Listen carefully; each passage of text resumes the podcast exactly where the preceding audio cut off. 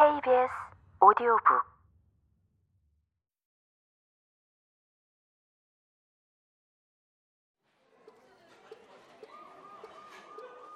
언젠가 극심한 위경련으로 응급실에서 링거를 맞으며 자책감과 짜증에 몸을 뒤척이고 있었다. 그때 시어머니로부터 전화를 받았다. 이런저런 위로의 말끝에 이런 얘기를 하셨다. 있잖아, 아픈 부분을 손으로 만져주면서 미안해, 고마워 라고 천천히 말해봐. 정말 효과가 있어. 그때는 그 말이 너무 낯간지러워 그냥 흘려버렸다. 발에 꽂아놓은 주사바늘도 효과가 없는 것 같은데 그따위 독백이 무슨 소용인가 싶었다. 이틀 뒤에 아픈 속을 추스르고는 오랜만에 세수를 하러 거울 앞에 섰다.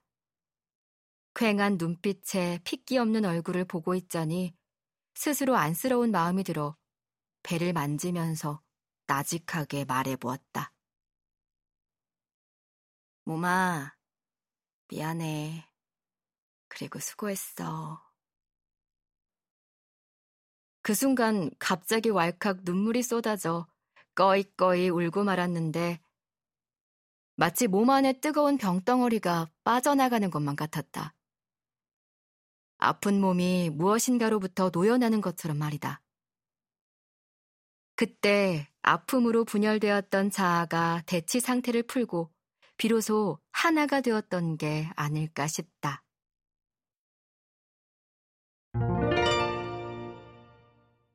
자기 용서란 그러한 유감의 감정 속에서도 자신을 끌어안으며 자신을 미래에 열어놓는 것과 같다.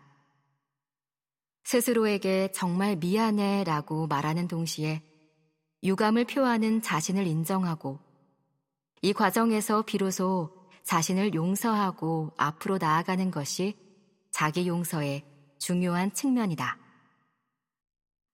강남순, 용서에 대하여, 동력. 오랜 시간이 지나서야 그 순간이 일종의 자기 용서의 과정임을 깨달았다. 자기를 용서하기란 타인을 용서하는 것보다 더 어렵다. 화가 난 자신과 화를 제공한 자신의 분열된 상태를 있는 그대로 받아들여야 할 뿐만 아니라 이 두 자아가 007 가방을 주고받듯이 동시에 사과를 주고받아야 하기 때문이다. 더군다나 이 과정은 나의 내면에서 일어나므로 한쪽이라도 진심이 아니라면 바로 눈치챈다는 점에서도 자기 용서는 어렵다. 그럼에도 분열된 자아는 결국 화해를 할 수밖에 없다. 몸이 아프든 아프지 않든 우리는 계속 살아가야 하고 내 몸의 근원적인 목적은 살아있음에 있으니까. 몸이 아픈 이유는 다양하지만 모든 사람의 몸은 어떻게든 회복을 하려고 발버둥친다. 심장은 뛰고 교감, 부교감 신경이 들썩거리며 간이 최대치로 가동되면서 백혈구가 시동을 건다.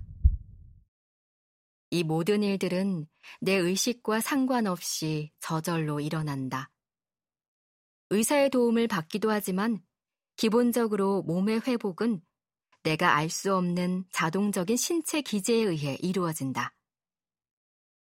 그런 내 몸을 신뢰하고 응원하는 것은 같은 편인 내가 할 수 있는 가장 합당한 반응인 것 같다.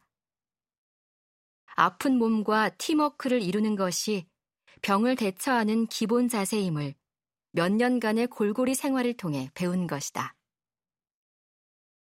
그 이후로 어딘가 아프면 주문을 외워본다.